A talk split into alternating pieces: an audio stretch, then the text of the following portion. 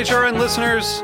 As we celebrate our 15th year, we are deepening our commitment to giving voice to the next generation of food systems storytellers, and we need your help.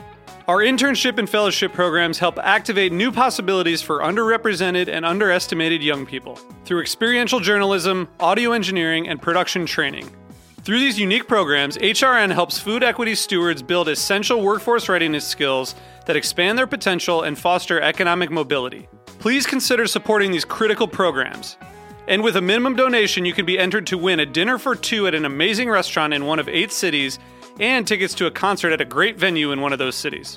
We have incredible partners across the country who have donated, as they also share our passion for helping to educate the next generation of food systems storytellers. Check out heritageradionetwork.org slash 15 to donate and enter to win today. That's heritageradionetwork.org slash 15 to donate and enter to win today. And make sure you donate before March 31st. Thank you. This episode is brought to you by Hot Dish Productions, an award winning modern culinary production company. Learn more at hotdishproductions.com. This week on Meat and Three, we're turning an eye to food at its trickiest, from imitation olive oil to the pretensions of 3D printers. We were just doing like a birthday party for one of the employees and we printed a steak just for fun.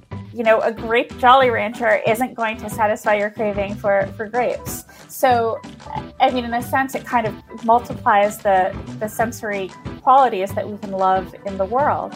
So basically, you culture the cell in a bioreactor, it grows, and then ultimately at the end, you come out with a piece of meat. Tune in to Meat and Three, available wherever you listen to podcasts.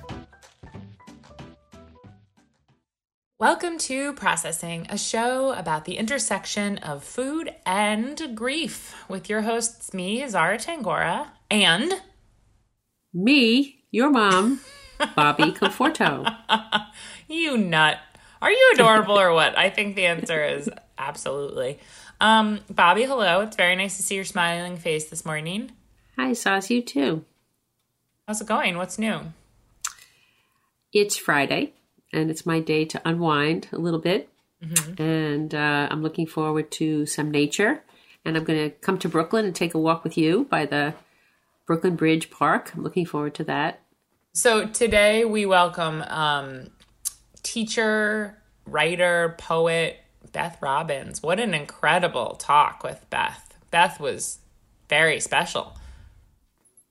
Cool person. She, she's like a guide through the underworld um, with an unbelievable spirit and joy about her. Yeah, she's really just a very intelligent, very well read, mm. very heartfelt, genuine, cool, dynamic human, and, uh, and smart. I learned I learned some things about I learned very about smart. metaphors and poetry and lots of things. She brought so much you of know, herself to her story.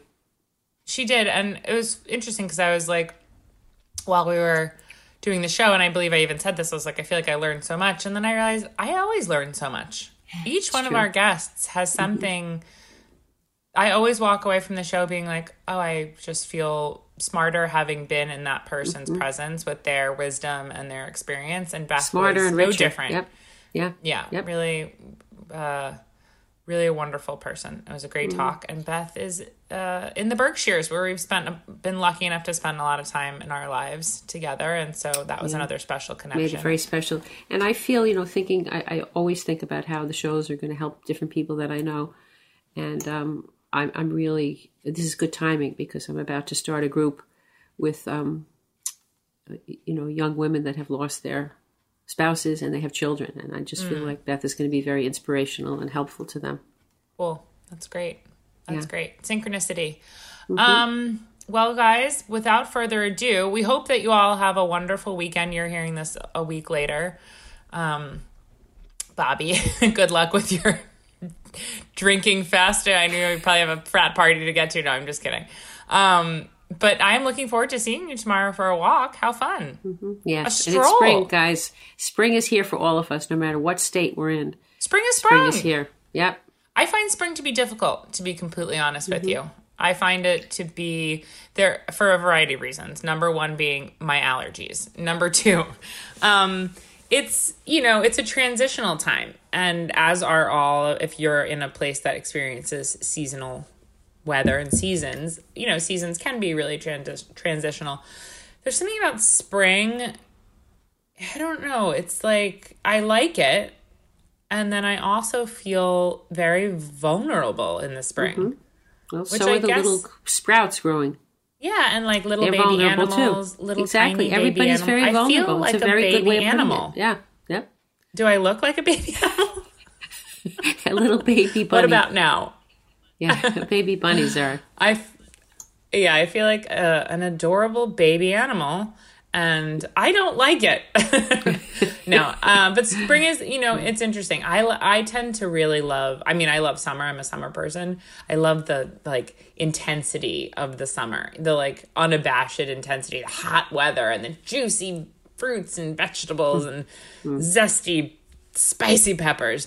But like spring is also quite intense, but in a in a way where it appears not to be. Um, but it, Well, it I think is. you pinned it, Zara. I think there's a vulnerability in spring. Yeah. And vulnerability is both curious, amazing, and somewhat threatening. So Hmm. I, I think you made a very good metaphor when you said that. And um, just going outside and seeing everything so new, how it breaks through the earth. It's amazing how these Hmm. little, little shoots push through the earth. Yeah. We could barely dig the earth, Yeah. and it can shoot right through. And they're all very vulnerable because who knows what happens to them, you know? So it's a good point. So I love you and all our guests. Oh, I, hope see how it is. You want to get off the phone with me already? Shooing me off.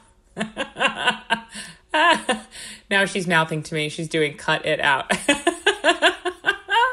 okay, Bobby, I love you. I'll talk to you later. Bye, guys. Enjoy the show. Enjoy our talk with Beth. Bye.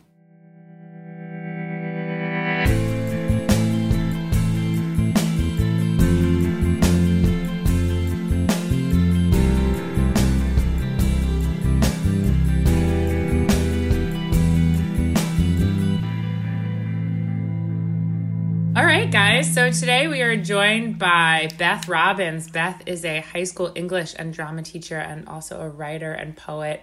And uh, Beth, we can add actress to that list of credits, correct? I saw you yesterday in Yes. a movie and it was great. That's true. Amazing. Yeah. Thank you. I mean, thank you. So, I mean, I guess we could even just pop right off with that. How did you become even interested in acting? I mean, we're going to get into your story in a minute, but had acting been something you had been interested in before? Because you were so natural and so great in the film. Um, I had always wanted to be um, an actress when I was growing up. I had also wanted to be a writer, um, and that's I mean one of the I mean two of the the huge ironies in the surprising gifts of after Steve's death are that I I've actually done both now. Um, I didn't think I was good enough to be an actress, and so I I took a different path, and then I was invited to do this um, short fictional film version of my life, or this sort of this a fictional version of it in the year following Steve's death. Um, I became friendly with Cynthia Wade, who directed the pl- the um not the play the movie. It might be a place someday. yeah, well, and um and I I um I it was amazing actually. I I don't know. I I was I think the thing about grief is that it's for me it's it's always right there, and so I'm able to access it. So I was definitely acting in the movie, um, but I was also able to access what's always right there, and Yeah. um, and I loved it. I mean, I loved it. You were it. great. You were great. Thank you. Yeah, Uh, Sproutland is the name of Right, the short that's film, and we'll get into why and what it was about in a minute. But actually, I want to just ask a quick question, which is that Mm-hmm. um, in your uh, questionnaire that you filled out, you mentioned that you are originally from Long Island. We are from Yes. Long Island as well. we have three Islanders here. Where are you from in Long Island? Um, I grew up in Merrick. Okay, cool. Where Where are you from? Uh. Huntington, Northport area. Oh, uh huh. Yeah. kind of bounced between the two. But um, Mm-hmm. I don't know. I had this thought about Long Island, and then you went to school in the city. Did you go to college in the city? Yeah, I went to Barnard. Okay, awesome, cool. Yeah. Um, I don't know. I have this theory about places like Long Island, but Long Island could be anywhere, any suburb, but that's like somewhat adjacent to a, like a large city, like in this case, New York City. That you know, I don't know. It sparks like a. It's like the city is so close, you kind of see it, Right. and either you're like repelled by it or you're like drawn to it. You know what I mean? And I have mm-hmm. this just kind of Like theory Oz. about right this theory. I don't know, just about something being in that Long Island tap water, other than lead, that actually makes people really creative. I know so many creative, interesting people from Long Island, so I just thought it was cool hmm. to know hmm. that we shared a home, a Yeah. home place. Yeah. So then you went to college, and uh, you in college met your who would be your be your husband, correct? Right, that's correct. Yes. Yeah. And how did you guys meet? I think it's a pretty cute and interesting story and kind of uh, informed what seems to be the rest of, you know, the the next couple decades of your relationship. You guys met. Yeah, I, I would say that's true. Um, I um, I went to a lecture um, in college um, on um, Gandhi, and I became very inspired by the professor. Um, his name um, was Dennis Dalton. And, uh, and and he and I just I decided that I had to become a vegetarian, and this was in the early '80s, and it was a different world in terms of um, ability to get food if you were eating in that kind of a way. And um, I didn't know what to eat. And so um, a friend of mine, Alicia, who I um, give a shout out in the book that I wrote, um, she was very into it was new age and vegetarian lifestyle. And she said that um, this guy named sprout man um, was giving courses in his apartment on riverside drive and he was looking for someone to work for him. And this was data entry or actually it wasn't even data entry it was typing on labels. Um, so it was this was a long time ago. And um, and i went to and i went to his house uh, his apartment rather and um, worked for him and he basically fed me um, i mean it was um, i we saw each other it sounds like this romantic thing, but we were not interested in each other because we were very different. I was Yeah. very into goth and I was with my Doc Martens and my black clothing and cutoff Cool. shorts and he was like all very pink and gauzy and crystals and and sandals and his apartment was very light and joyful and um I, yeah. I was more right I loved Russian literature and coffee and wine and things.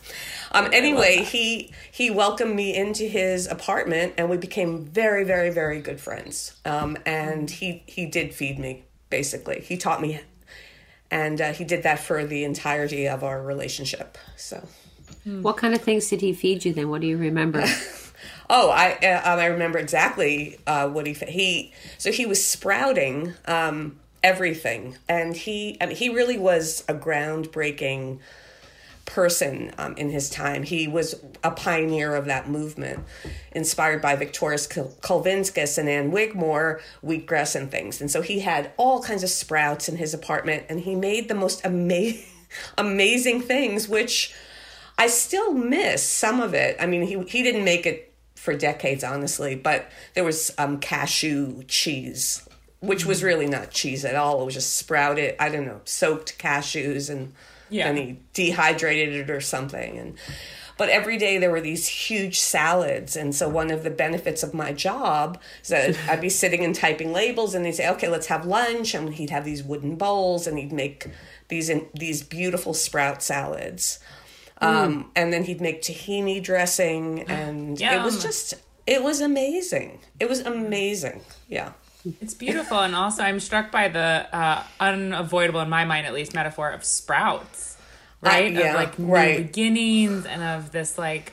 Yeah. Also, a sprout is something that we can so often just cast aside, right? Like you have Mm-hmm. a lentil or a bean or a rye berry or a cashew, you know, things that Right. can be sprouted, and we almost never do. It seems to me to be so poignant that Steve was someone who took the time to find the most you could get out of out of a single item and that that's Right. actually the most healthy and mm. Right. rich part of it, right?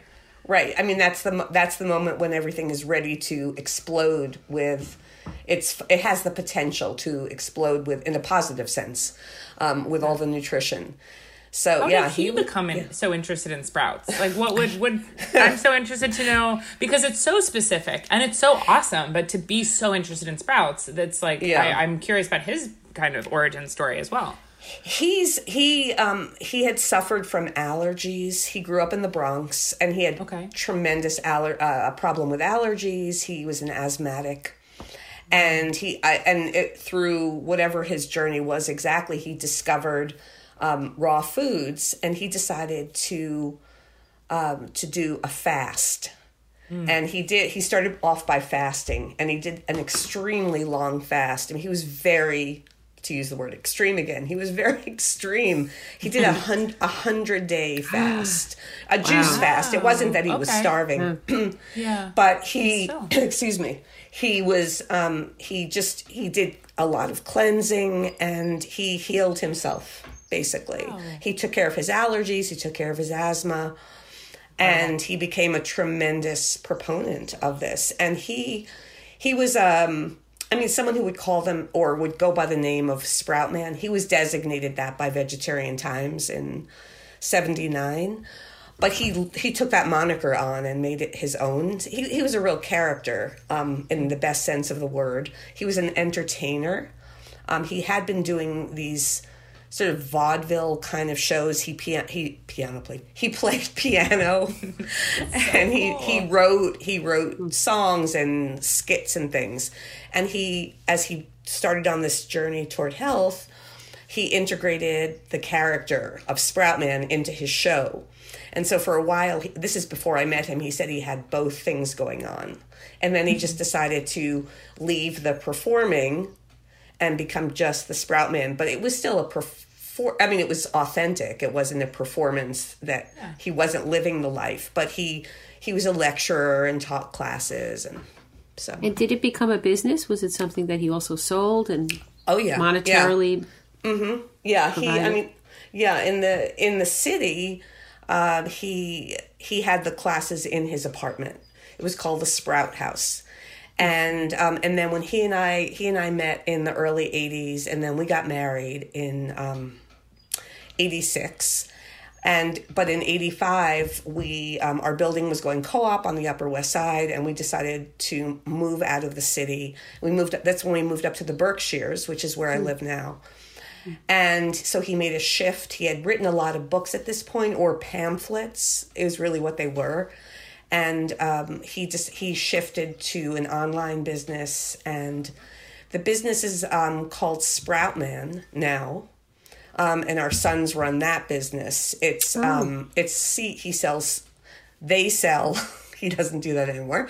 They sell it's sprouting seeds, sprouters, and all kind anything having to do with sprouts and healthy living, juicers and whatnot. So, yeah, it became a business, um, and it sustained us um, for um, for the years that he was alive, and then our sons took it over, and now they've sort of rebranded it and relaunched it in a, in a slightly different way. But it's sproutman.com, and it's yeah, it's definitely there, and it Oh, was so there. cool. Yeah. Incredible. So, you know, we've been talking a lot around uh, Steve in the past tense, and you mentioned right off the bat that he passed. Can you tell us um, the story about Steve's passing? Yeah. Um, so in um, 2015, September 9th, he was um, he went to um, a business meeting in Connecticut, and um, and was in a car accident on his way home. It was a head-on collision, and he died instantly. And um, so that's what that was.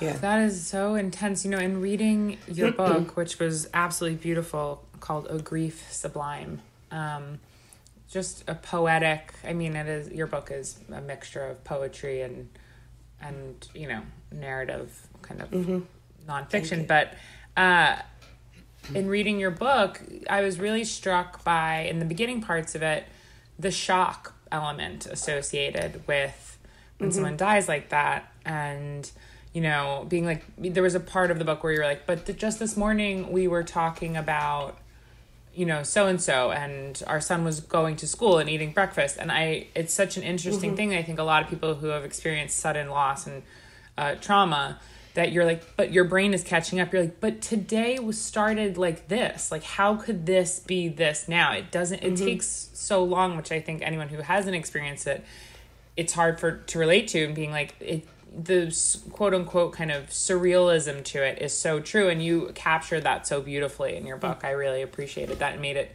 so tangible. Thank you. Yeah. yeah. Can you tell us more about that ex- experience of the suddenness? Um, it yeah, it's uh, it it's. I'm just trying to think of how to get into it. So the so what happened was um, he just didn't come home. Um, that's the simplest way to put it. Um, and so for hours I was waiting for him. I didn't know where he was, and I had been. It was very not much not his way to be out of communication, and um, so he was many many hours late. I was alone in the house, and then poli- a police car pulled into the driveway.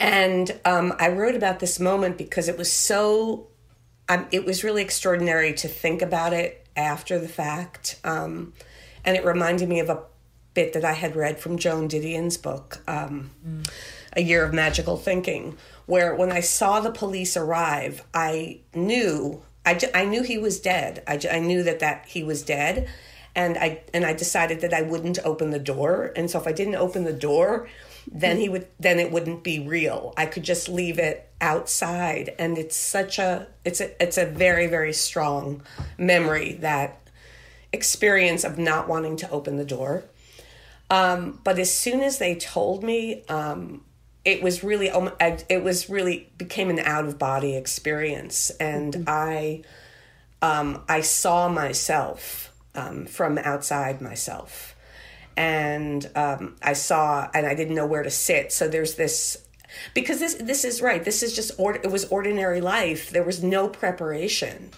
Right, I was expecting him home, um, and they they even they asked, um, "Who do you want to call?" And of course, I I wanted to call him.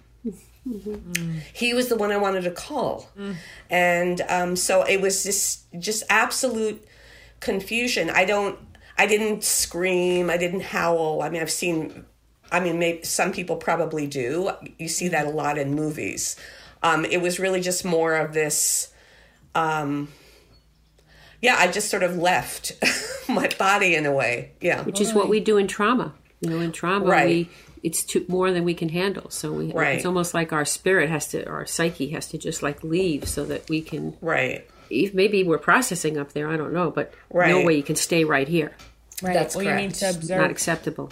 i'm just kind of just struck by the the the literal not wanting to open the door and then also Yeah. the metaphor for that in terms of like even continuing grief right and i mm-hmm. feel like in some ways the grieving process and healing process is uh, a lifelong relationship with opening the being able to open the door Absolutely. you know what I mean? And I think there are so many times in which we're like, we open it and then we like shut it again, and we open it, and sometimes it stays open forever. And so, you know, it's, but I just, when you said that, I was like, wow, this is such a kind of, you know, it didn't necessarily open for real forever, right? When you opened it that, that night. Right, that's correct.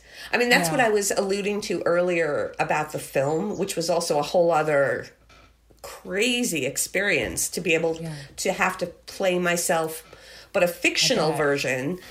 Um, so it was acting, but it was accessing a real emotion. Um, and that's what I mean about it always being there. It's never, the reality of his death is always present. It's very present. I just, I find that it's five years on, I just have more of a capacity to negotiate the situation. So I'm not overwhelmed by it as I was um, in the early days where it was it would like these tidal waves, um, a feeling of drowning and panic attacks and all of the other things that um, I was experiencing. Also, always though, call that. yeah, Sorry, go ahead. no, no, no, go ahead. That's all right. No, I was just going to say, I always call that turtle medicine. You know, that ability to go in your shell, and when you're ready to stick your head out, you do. Right. And that shell is so important. And in, many ways, that's a denial of it even happening. That's, I mean, Right. there, was a, a movie once about a woman who suddenly lost her husband. And for a year, she did not go through that door. And it's okay. It's really yeah. Mm-hmm. okay. We do we do what we need to do to survive. I Right. didn't mean to interrupt you before. No, no, no. That's all right. I was just going to say that the thing that I found um, enormously helpful. You didn't ask this question exactly, but um, having children that I was conscious of and caring for, um, and also the fact that I was a teacher. Um, and and decided to go back to teaching three weeks after he died. Um, it's so it was an ability to right put it. The grief was always there, but I could set it aside and do what I needed to do. And then I knew that it was there. And I even I remember I mean I wrote about this and it, these this was a this was the real experience sobbing in the car then stopping. When I got to school washing my face in the bathroom at the school and then moving on, you know, out to teach. Um, but also just being present for our children um, was um, yeah was a whole other thing. So There was something else that, that I was so uh, taken by in your writing, and it had to do with that inner world that you created to grieve. So you, you, what you're describing is I had to be in the external world. I had to teach, and I had to take care of my kids and function in my in household. But the, the depth of your inner world and how you got there, and what that meant to you, and how you describe it is absolutely profound. Really. Huh. thank you Yeah. thank you And I think I found- interesting because yeah. that's oh sorry Beth. I I'm just was going to mention that you know talking about the inner world right? That's the that's the one we have to live in all the time 24 7 mm-hmm. right? So finding a mm-hmm. way to make that pal- palatable and livable is and ha- Right. habitable hab- habitable? No that's not right. Habitable? Habitable There you go. is the way but yeah. Yeah. No, I was yeah, it was that was I, I I mentioned this also in the book, which is sort of like a metafiction moment where this friend of mine had said, You should be journaling. Um, it doesn't matter what you write, she said, just write something. And so about a week after he died, I think is when I started writing and I just wrote everything, and it, and that was it, I think that's what you're speaking about, Bobby. I mean, that was the beginning of it. It was creating a dialogue with myself, um, also address, also speaking very much to Steve, um, and then developing an ability to listen, um, listen to myself, to my own needs, listen to what was going on around me. I had amazing dreams, which I wrote down and was able to. Thank God, the gift of a computer is that you like. I had written. dr- I don't know why I did this. Or dream, and then I wrote my dream on my document. And then when I was writing the book, I just searched for dream. for cool dream, and I that's was- great and um, so there, so yeah, everything was there.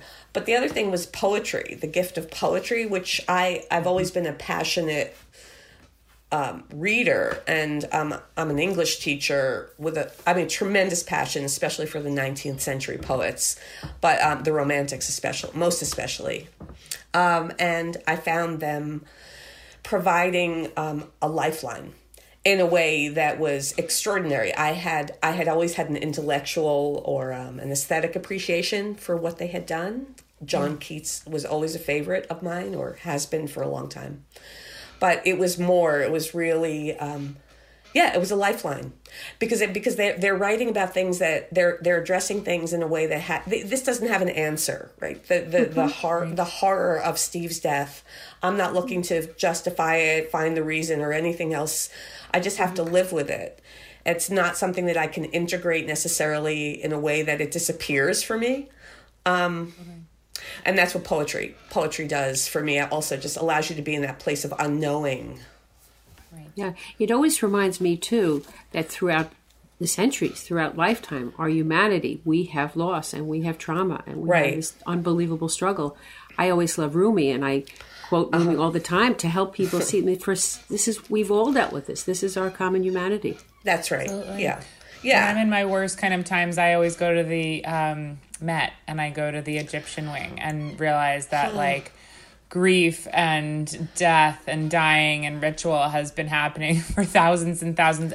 There's something about just to your point Right. about attaching to like the history uh, and the commonality in that that I think is really important. I was just listening to an upcoming guest talking yesterday on her radio show about um, suicide, death by suicide being lower during the pandemic. And she hypothesized, I think, pretty accurately that it's because of the common shared grief that everyone was experiencing and the the like less aloneness right? And so i think that in that the message kind of is basically what we're talking about um, is finding something to attach to that's part of something greater. And like you know the great poets of our time and t- times way before i mean I, I don't know if this is what you mean but i think this is what i'm getting from what you're saying about attaching to poetry and i think we all might get this in different ways is just finding like a common a common bond in mm-hmm.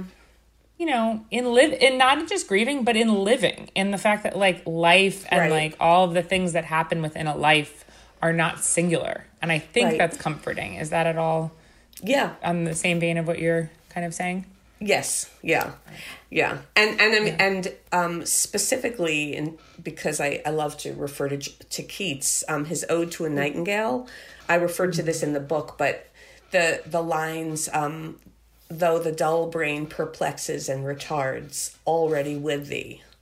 Um, those lines um, from one of his stanzas became a mantra for me. Um, and I just, this idea that I'm with Steve, I'm already with him and looking mm-hmm. for him outside, I'm not going to find him. And, mm-hmm. and in trying to intellectualize it is not going to bring me any closer. It's mm-hmm. really just as it really is. It's a, I can um, I feel it like it's a physical thing, but it's just sort of sitting back and being with what is and not trying so hard to grab because he's not there anymore he's not outside of myself he's not outside it doesn't make it doesn't make the grief go away because it's a profound grief which i still But- yeah But it answers something. It answers that question how could somebody be here one moment and then be completely gone the next? It's not it's not true. They're in us. Mm-hmm. So what what I was so taken by your work, it's it's the concept of the presence and the absence, and I would love for you to talk more about that because you you described it in, in with such poetry and such beauty. And working, I work with fifty people a week who have had losses. It's what I do for my work, and hmm. this is the thing that helps us because otherwise it's terrifying. It's the thought, how could it be that they're they're gone? And people Right. struggle with this all the time. But I think in going into your abyss, into your depths, as you described, you seem to have found many ways. Um, you even talked about, which I want to, I want to talk about later, which is um, how I know Steve is near. I loved that list that you made. I just, it was amazing. So, could you tell us more about that? Um, yeah, the, the presence and absence. Yeah, see, that's not. It's not an intellectual place that that brings me to that, but the but right. So he's physically he's absent. He's not here. He's I, I'm not. I'm aware of that, but um, but he's he's very present in when I'm. Oh, gosh. Yeah. See, I, I'm like, well, I wrote it. but Okay, No, it's in you. yeah but I, i'm just trying to think so so it's really I, I don't know if i'm repeating what i said but um it's it's the the presence is in in um sometimes these i would get these energetic um rushes. It's like i felt electrified or filled with incredible joy. And i and that that made me think of steve or um the to me the very funny the funny ones were I never liked um, wheatgrass juice, for example. Um, it's really healthy for you, but I found it just absolutely something I could not drink. And after he died, I loved it. And as soon as I drank it, um, one of our sons made me a, a glass. I said, I'd love, can I have that? And I drank it and I felt Steve. I just felt Steve. Or going out for a walk in the woods, um, which is also something I was not, I didn't do. Uh, even though we live in the beautiful west, the mountain, the hills of Western Mass, but um, but I felt compelled to go out in nature, and when I was in nature, listening um, to the sounds and seeing the the sights and smelling everything. I felt Steve. So yeah, it's it's um and then and then these lines of poetry and it wasn't that that was his thing, but the lines of poetry were allowing me also to access um, him in some way. And also um, I think the the ba- the biggest thing for me and I I forget to say this sometimes um, when I speak about it, but it's so essential is the feeling of gratitude. Um, the gratitude for having been with him for over 30 years um, and uh, doesn't take away the pain of losing him earlier than I would have wanted to. But the inc- the gratitude is a it's a, a real thing. It's like a landscape um, that I can walk on, uh, and and also just letting whatever images come up, letting them letting me live with them. So dreams became very important, and I would and I wrote about this feeling of sort of looking forward to sleep because I felt myself um, with him, and I was having incredible visions. Um, very much visions. It's funny. I kept thinking of William Blake. He did all these amazing um, etchings and things, and I was think seeing things that he had drawn, and I thought this is wild. But um, Hmm. is that is that kind of what you were? It is. Well, you had a list of 15 things. You know, do you Yeah. do you want me to read them? Should Yeah, I read them? please. Yes, Okay, yeah. I'd love to because I just was I was so taken by this because I'm I'm so often talking with people about trying at some point to recognize what is instead of what isn't. And you had another Right. way of putting that, but it was quite beautiful. You know, it's mm-hmm. it's you know when we're grieving, we often see the emptiness and and keep focusing on the void. And you, what you're describing is this richness inside where you didn't feel the void. You know, Right, So, should I read it? Your list? Yes, please. So yes. this how I know Steve is near. Number one, a gentle pressure or sometimes a slight tingling inside my head on the right side. Number two, I feel an energy surge. Sometimes I even have to move, dancing around. Number three, I hear a song in my head, and then when I play the song, my whole body agrees. Sometimes I dance then too. Hmm. Um, four, I hear a song and I close my eyes. Love is here to stay. They can't take that away from me. Come rain or come shine, I feel Steve. Five, a palpable, visceral sense of joy comes over me, total ecstasy. The same joy I felt at the funeral. I understand that. Six, I see a red tail hawk, which you speak of a lot. Seven, I see a crow. I see butterflies, usually monarchs. Nine, I feel compelled to look up at the sky. Look up, bud. That's what I hear. Look up and out. 10. I feel a wave of despair, and right then a friend calls. 11.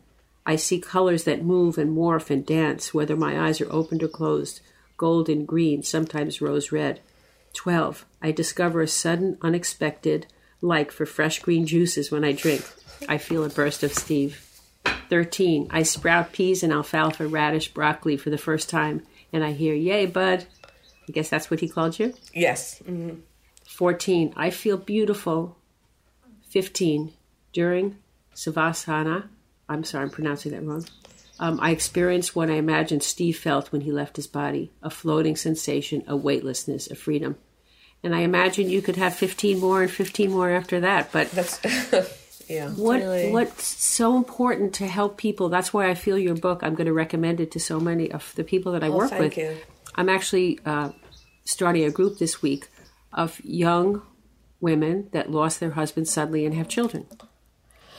And so I plan to read sections of the book and suggest that they read it. I feel that your your words can really help a lot of people that are uh, floundering a little bit because they feel that they're not doing it the right way. But what you're really saying is you just go inside, Right. and that's that's what guided you. right. One thing that struck me, Beth, about both the the short film and your book was that, and I would love for you to expand on this more yourself, but I noticed, especially when I was watching the short film, of like, uh, well, you you mention in your book about the gifts that you got once Steve passed and the kind of, you know, the joys and the pleasures and the new awakenings and the new you. And you saw that in the film as well. Mm-hmm. Um, and I think in, a, in a different way. In a different way, for sure. But like yeah. the same kind of themes. And mm-hmm. I think like we're trained to think if we have an experience loss that if you lose somebody that you love, you're going to be sad forever in this and only sad. Right. And if you lose someone and you didn't have a good relationship, then you'll feel relieved and you get to start anew. And there's this binary about how that's supposed to look. And mm-hmm. it's not true. Right. And there's so many different ways to um, to move on and and and live in the face of uh, an, an incredible and seemingly insurmountable loss. And I think it's important. And I think you've done a great job in both the book and with the short film in kind of um, really exploring the nuances and the different ways that grief can take shape, but also joy can take shape, and that does isn't a reflection of what your relationship was with the person before. Right. Like, you know what I mean? Feeling joy after someone's passing doesn't mean that you didn't have a good relationship and now you're happy to be away from them. Quite the right. opposite often. Can you talk about that a little bit? Because I think it's really quite important. Yeah. Mm-hmm. It's so it's funny because I'm just remembering um, a conversation that I had with a, a friend months after the funeral, and she said, "I thought you she said, I thought you were crazy because she said, I thought you were like, I thought you lost it. She's crazy because she saw me smiling and like through, and like this whole, she said, you seemed euphoric. Um, and I, knew, and I thought, oh my gosh, she's completely in shock. I mean, which I was, but the, yeah. but the, um, but the funny or not the funny thing. I mean, the inter- the interesting thing was, I mean, to me, and also to anyone who knew Steve, um, especially our children as well, but all of our family and friends and people whose lives he touched, was this was a man who was filled with joy. I mean, it doesn't mean that you know, he didn't have other aspects too, but he was really joyful, and his his biggest desire was to make people happy, and that's, I mean, it's an incredible thing to say about someone that is what he wanted was to make people laugh to make people mm-hmm. happy and healthy and joyful and the immediate thing that happened for um, all of the children for our, all our three children mm-hmm. and and for me was we independently made a decision which we then found out when we talked with each other that we that the best thing we could do was to, to live in joy as a way of honoring Steve. And that decision helped us with our despair because it it's it's been real despair. Our kid, uh, the children had an amazing father who they miss a lot, but this decision, so they always would go back to joy, which is an amazing force, um, and so that's a choice. Is an, an inner, it's an inner choice. But um, I've I lost where I was going with this. I was going somewhere. Um, it was building on what Bobby was saying. Um, also, uh, no, no, no worries um, at all. I mean, that's the oh, thing it was about, the funeral. oh, the funeral. yeah, yeah. The funeral and the birds. So, um, mm. and the right. So, you had asked me earlier had the presence and absence thing, and so I felt at the funeral, what happened at the funeral for me was um, I felt very, very connected with Steve in an, an extraordinary way um, and um, in a real in a real way. And so I felt that we were there was um we I had uh, a friend of ours who was the piano player I uh, um at the funeral. He played Cheek to Cheek, which was um, the mm. song that we had danced to at our wedding. Mm-hmm. And um, he was, it was, it was, I mean, it's funny in retrospect. I said, Oh, yeah, Rob, you have to play Cheek to Cheek. And he said, It's not really. at the funeral. He's like, I have to figure out how to do that. And I mean, I remember the oh. the rabbis at my house, at our mm. house, saying, you know, mm. what is it? What what is the liturgy that you want? Like, what are the prayers that move Steve? And I I said, well, yeah, he always liked the services and things, but really, it's more like Irving Berlin and mm. Gershwin and things. And I really want cheek to cheek to be played. And so my my friend Rob, he said, I mean, I ta- spoke with him years later. He's like, wow, that was, you know, having to play it in a way. but it's very but he- cinematic. right. So it's he wonderful. He played it was beautiful. And i felt and i and i wrote this because i i was i'm sh- pretty confident i wasn't singing because someone would have my mother probably would have mentioned why were you singing? But um but i felt like i was singing um when the song was playing. And then i was absolutely transported um to a very very beautiful place a happy place.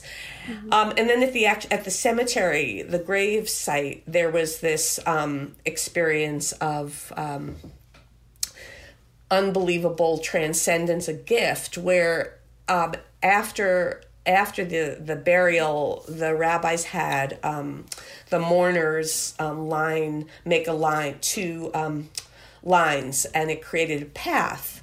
There were hundreds of people at this funeral. Um, I mean, there were like a and I know this only because it was the high holidays, and so we had set the temple up for extra seating, and so it was an overflow. So I, that's how come I know. It's not like I was counting, but there were a lot, a lot of people there, and then even at the gravesite there were hundreds of people. So it was a very long pathway, and we all had to walk. We walked through this pathway, and. Um, it was overwhelming initially when I saw all of these people and everyone's feeling such pain and also incredible compassion and love for all of us and sorrow and all of that.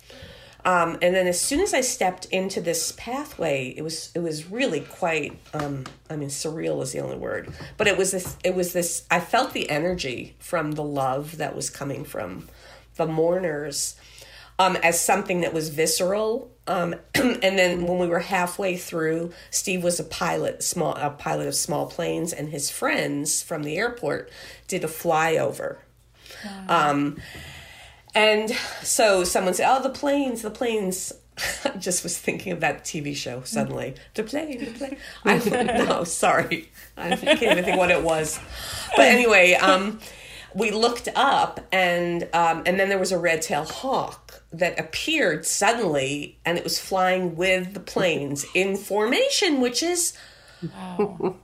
I said it's not very it's not a hawk-like thing. Hawks don't usually fly in formation with mm. planes. I mean they fly, but and mm-hmm. everyone everyone saw the hawk. And and people who didn't believe in any sort of transcendent existence mm. we all saw it. It was amazing. And that this um and i felt myself again lifted up. It was like a column like and i was with steve and held by him and um, again, it was this feeling of joy, which worried my friend when she saw me smiling. But um, but it was joy there because these are things that are beyond. Um, these are beyond the intellect. That's why I love Keats so much. For example, Um, not to sort of keep, but but why not? I mean, he, this Of young course, poet. please. He was he was twenty four years old when he died, and he had had unbelievable death in his life. His mother, his father, his brother, tuberculosis um, was the scourge of the time, and then he knew he was dying, and he had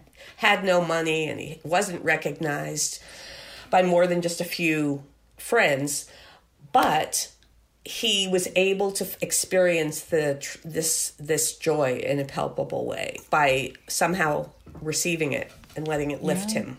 Yeah. Talking about poetry, we actually read this on another show, but it fits. I happen to love Mary Oliver, and I Oh, just yeah. find so much in Mary Oliver. So she she says this. She says, "We shake with joy. We shake with joy. We shake with grief. What a time they have, these two, housed as they are in the same body." That's kind of what you're saying, right? Yeah, mean, the t- totally, totally. yeah. preciousness of joy, right? Like I mm-hmm. Realized that this week because I've happened to be in a period of feeling really joyful.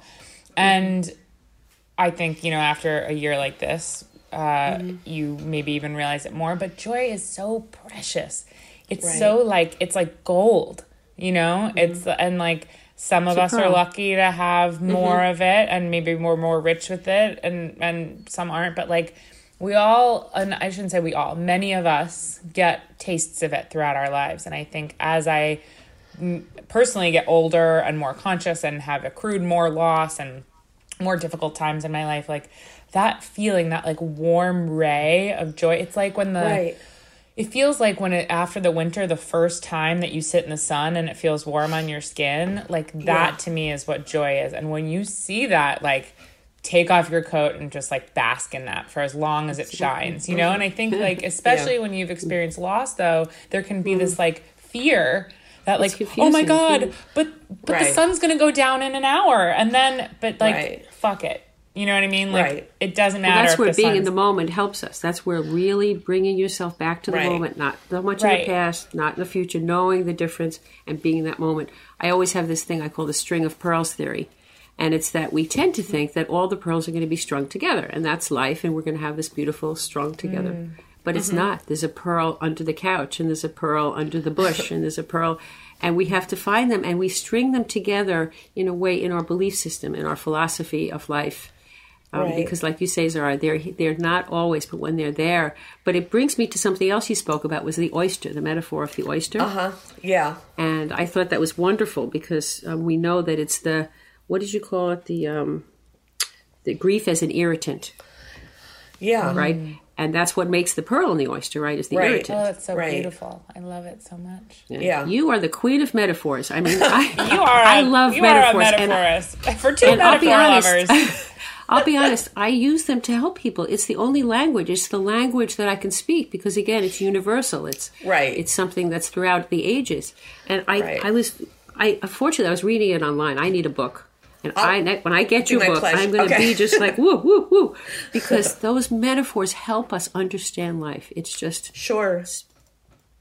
Because they mm-hmm. because what they do is they invite mm. the other into the experience without telling them what to feel. So without giving mm. it, it that that's really what it is. It's it's just it that's that's why poetry is so extraordinary or literature literature can be so extraordinary because you're not prescribing what other people need to make of an experience. You're just you're trying to give images that then they can wrestle with and come up with. Yeah. It's thank you. That really helped me understand the Yeah. importance of that. I just recently finished reading the new Mike Nichols biography, Oh, um, A Life. And it's interesting because they talk a lot about that's how he directed. And, you know, Mike Nichols, such a prolific director of both stage and screen and incredible uh, artist and orator. And uh, people would always say that he directed by metaphor instead of um, being like, hey, I want you to, like, you know, be more angry here. He would tell a story or give a metaphor and allow the actors to find their way in interpreting what whatever that story or metaphor meant. And people would be like, oftentimes it would start off as you thought he was just telling you a story about him and Jack Nicholson, you know, getting drunk and uh, but really it ended up being like a really deep metaphor and you'd find yourself somewhere in the story. And I think, you know, it's so important because as human beings, I think if someone's like, you have to watch this movie, you have to watch this movie, this movie's great. I mean, sometimes you'll be like, oh, okay, I gotta watch the movie. But I think mm-hmm. coming to things on your own because you've seen flashes of it, like, oh, I saw a trailer Right. for this movie and I discovered it and I wanna watch it. You know, mm-hmm. there has to be As some a teacher, kind of that must be as a teacher. That must be the whole point of Exactly. teaching to invite. As you said. Exactly. That's what exactly what I was just thinking of. I mean, the worst I think to me the worst thing I could do is to reduce what I'm teaching to some sort of this is what this means. Right. So when I teach Dante's Inferno for which I do which is like every September I seem to do that. Anyway, it's a, it's a weird thing, but I do that with the eleventh grade. Um, it's a tradition at this point. But you know, inviting them to have what does that mean, right? And so Dante is writing on multiple levels. It's a very medieval kind of approach to literature, anyway. It's like you're reading or experiencing things on multiple levels at the same time. It's literally, allegorically, um, a spiritual meaning and a metaphor.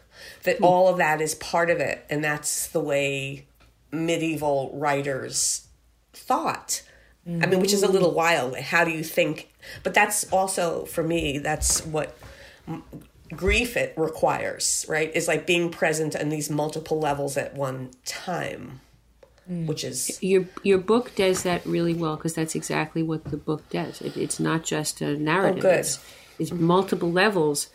I, I read it quickly too. You know, I mm-hmm. had I work all week and I, Right. I can't wait to take it and really oh. digest it in a different way.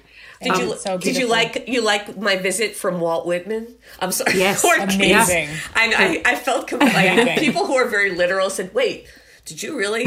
Wait."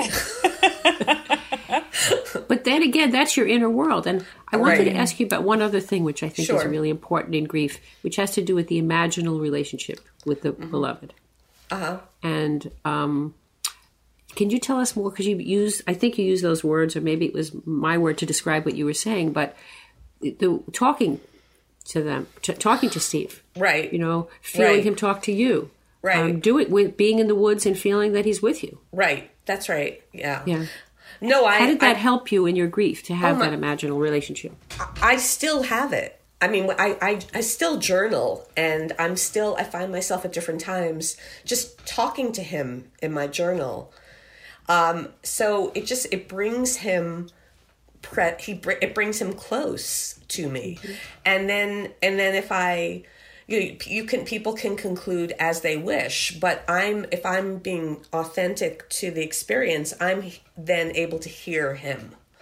And so for me that that is tremendous comfort. And the thing that i've discovered is that if i don't and this was this was more true um, in the in the first few years but it's still true if i don't take an hour in the morning before i go off and mm. start my day to journal and to mm-hmm. to sort of listen to myself but also in those days to really be with steve i would be off the whole day like if i mm. couldn't create that conversation with him so it became another advice. lifeline. Yeah. Yeah. that's it, actually advice in a way Yeah. to help other people if they see, you know.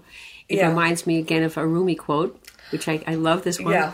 He said, "Now that you live here in my heart, everywhere is a mountaintop." Mm, that's beautiful. Mm-hmm. Yeah, I, I love Rumi too. I I was yeah I was I was big into poetry during. The, I still am actually.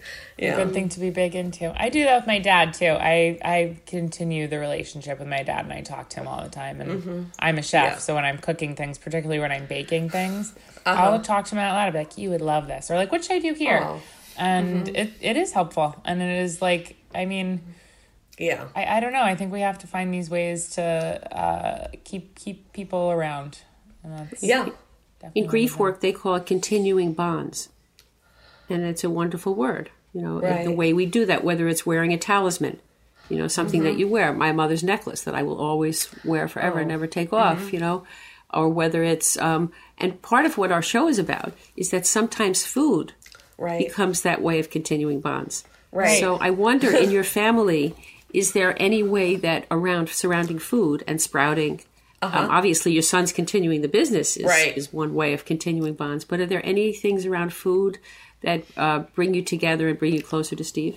Yes. Um, yeah, very, very strongly. So our our youngest son um, is still living at home, and is an amazing chef. Um, an amazing chef. Steve was an amazing chef. He and um, Noah is an amazing chef, and I have the gift. I'm not an amazing chef. I mean, I can do okay, but it's an art, and I'm not that kind of an artist. And um, for whatever reason, but Noah is, and so his food preparation um, is very much. Um, it's very much brings Steve um, in a real way um, into our life. And I'm always having sprouts growing, and I never sprouted. I was not the sprouter. I never. I have them growing in the kitchen, and I'm eating them. So, and I feel him very present in that way. And I think, um, and then our son Ari, who runs the business with Noah, he's actively sprouting for the business and doing experiments. He's taken that on, and our daughter is very much living in this, um, trying to live this raw food life that her father um, taught her. So, yeah, we we're all. I mean, he's he's the food is a huge part, and when I say that. Um, in the book, I think I use the terms that he fed me, or, but I think Steve fed me in just so many ways. He was older than me, um, almost 11 years older, and he taught me so much. And he um, and he also just created a space where I could step into who I am. And I think I, I'm constantly struck by the fact that I mean this is where we started the conversation, but that I, as a, a young girl, wanted to be a writer and an actress, neither of which I did. Hmm. Um, my hmm. entire life with Steve, it was like this whole big, this was my, our life together was hmm. living in the Berkshires and me being a teacher and raising three children and with him and all of that. But it's, but he died and then suddenly it's like I'm picking up again these fundamental parts of myself that I didn't know were still there. Right. Who um, am I now? Yeah. Well, that's exciting. why I became I became I just realized at the end that as I was writing the book, I mean my intention in writing the book was to honor Steve and to like give everybody a picture to somehow create something that would recognize who he was and then that the surprise of the whole thing among well one of the surprises was that it had to be about me and I had to become the hero of my own life um which is what I'm Right. where I'm at. I'm on that journey. I'm not it's not over yet, but that's where I'm working. Totally. That was that was another thing that struck us about you know the hero's journey Yeah. and the me- the metaphor of that. Yeah. I wanted to actually read the real hero's journey, which I'm sure that you're aware of, as Uh-huh. it's you know the kind of the arc and the the structure for any script or most Mm-hmm. Right. fiction. But for our listeners who might not know about the hero's journey, or it can be called a story circle, I just Uh-huh. want to read it to people because I think it's applicable to you and you, you can tell us but there's a lot of different versions of the hero's journey story circle which you can look up online but this is kind of the basic one which is part one is a call to adventure and it begins as phase one the ordinary world the call to adventure and then the refusal. Then in part two it's the supreme ordeal or the initiation and there's a mentor or helper crossing the threshold tests allies and enemies then you enter phase three which is the transformation and you have the approach the ordeal uh, death slash rebirth the treasure and then in port, part four the road back to the uh, slash the hero's return there's the road back there's atonement and growth and then finally reward. And i just think that's interesting when bobby and i were talking earlier about the hero's journey i was like oh it would be a good thing to read that. I think i might have read it before on the show but i'm always I am actually writing a short film myself, and in that I started discovering the story circle, and I was like, "Oh, this is perfect! It's so applicable to right. to life and people's struggles." But um, Beth, we are nearing the end of our talk, sadly, because we could sit here and talk to you all day. This has been absolutely incredible and so fun and lovely, and uh, I feel like I've learned so much. highly you. spirited, yeah. Um, so at the end of each show, we ask everybody the same thing, and that is if you could have given yourself one piece, or if you could give yourself now at the beginning, your former self at the beginning of this grief journey for you, um, one piece of advice, knowing what you have, know now and what you've been through. Do you have some advice for your former self?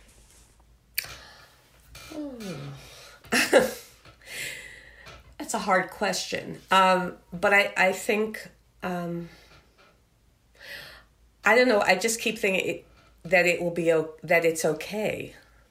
And also, um, this is more than just one sentence, but I, it, you had mentioned earlier about um, relationships and when people lose people that they love, they might have regrets or have feelings of guilt about the imperfect nature of the relationship, of which I've got plenty of. I hmm. mean, this was not sunshine and light for 30 years, but ultimately, the love is what lasts. Maybe that's more the advice. The love is a real force. The love lasts. And at the end of it, that's what matters. That's really all that matters mm-hmm. because you, you, we do the best we can when we're alive and mm-hmm. we do the best we can with what we have. So mm-hmm. I guess that, that, I guess it's really that. It's more love. Love is the thing. Mm. Hang on to love. Yeah. Amen. Beautiful. And We also Bobby, have one. We have one other um, part of our program which is if we could have a f- meal together now, which I wish we could. It Oh, would I be breakfast because it's early this morning, but um, it would be nice to think what would we all bring to our feast together. Oh, So I have my idea, which is that um, it's a little early for this, but I would bring a grapefruit cocktail, fresh Oh, grapefruit yeah. cocktail. oh, Love that. Bobby, you are already looking to start the party, but I love that for you. And for Okay. both of us. Good.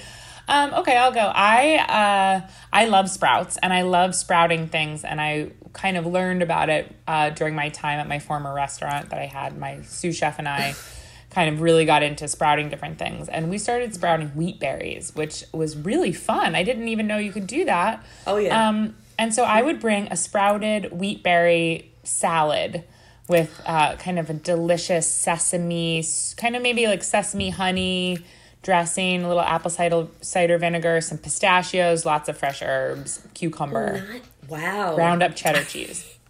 Okay, I'm rethinking now. I so I so after talking about sprouts and healthy eating, I happen to love pasta.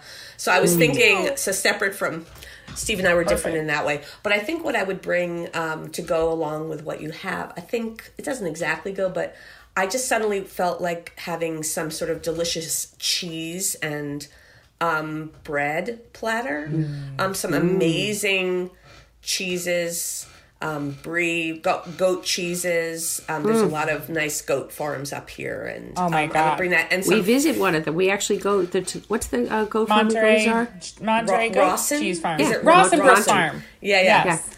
Oh, that's great. So yeah. please bring some of that. Include Yes, that in I'll your do that. Yeah, Okay, special request. Oh, yeah. Oh, that sounds great. And there's Oh, a great cheese shop up there in Great Barrington too that we love, uh, Rubiner's. Oh my gosh, fabulous! Incredible, Yeah, well, we get the cheese from there, and then Yes, I'll, we must get I'll the bring cheese it. from Yeah. Okay, great. and Zara, you can bring the bread from Brooklyn. Okay, I'll Oh. bake some bread. I'll make some uh, sourdough focaccia, and uh, it'll be good. You you you make bread. Oh yeah, I make bread. I make focaccia. I've been making a lot of sourdough focaccia. So I just was recently doing a pop up all winter, an Italian American pop up called Zaza Lasagna. So I have been in full on pasta, focaccia, like all the kind of like delicious thing. That's why I'm like, I'll bring some of those sprouts. but I'll always eat pasta. Don't don't get me wrong. Uh, that's great. Yeah, this was fun. Thank you so much. It was a It real was pleasure. fun. I, I Yeah. really appreciate it. You're such a warm human being, and Yeah. um, you've you seem to have integrated this unbelievable tragedy. It's it's now a, p- it's just a part of you, Yeah, and makes you even richer, right? yeah I guess. Thank you. really really wonderful to talk to you and just to um to mention again i just want you to let people know uh i, I will mention a grief sublime is the book uh incredible book. We can't recommend it enough. Sproutland is the short film um which you can where can we find sproutland how do we get that? So sprout it's sproutlandfilm.com is the website, the film website. Um, it's right now making the rounds of the film festivals. So it's not widely available, but you can watch it through the Florida Film Festival. But my website, um, which is my name, Beth Robbins Writer dot com um has all the info um and all and the book but if you even if you put in the the book name it'll take you eventually to me or pretty quickly to me so Great. yeah I watched it yesterday and bought uh, like a pack of short films, and there were some other great shorts in right there too. there so are yeah That's like a cool thing too. I love short films. I think it's such an interesting kind of medium because you're Mm-hmm. asked to do what you would do in a feature, but in a shorter amount of time, which seems like at first like, oh, it's just a short film. But the challenge of making a compelling short film Oh my gosh, is really difficult.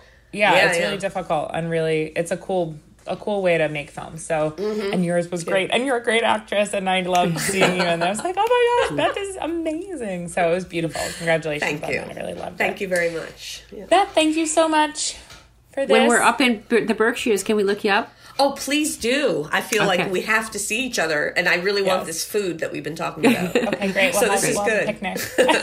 yeah Thank you so much, Beth. We'll talk to you soon, okay? okay bye-bye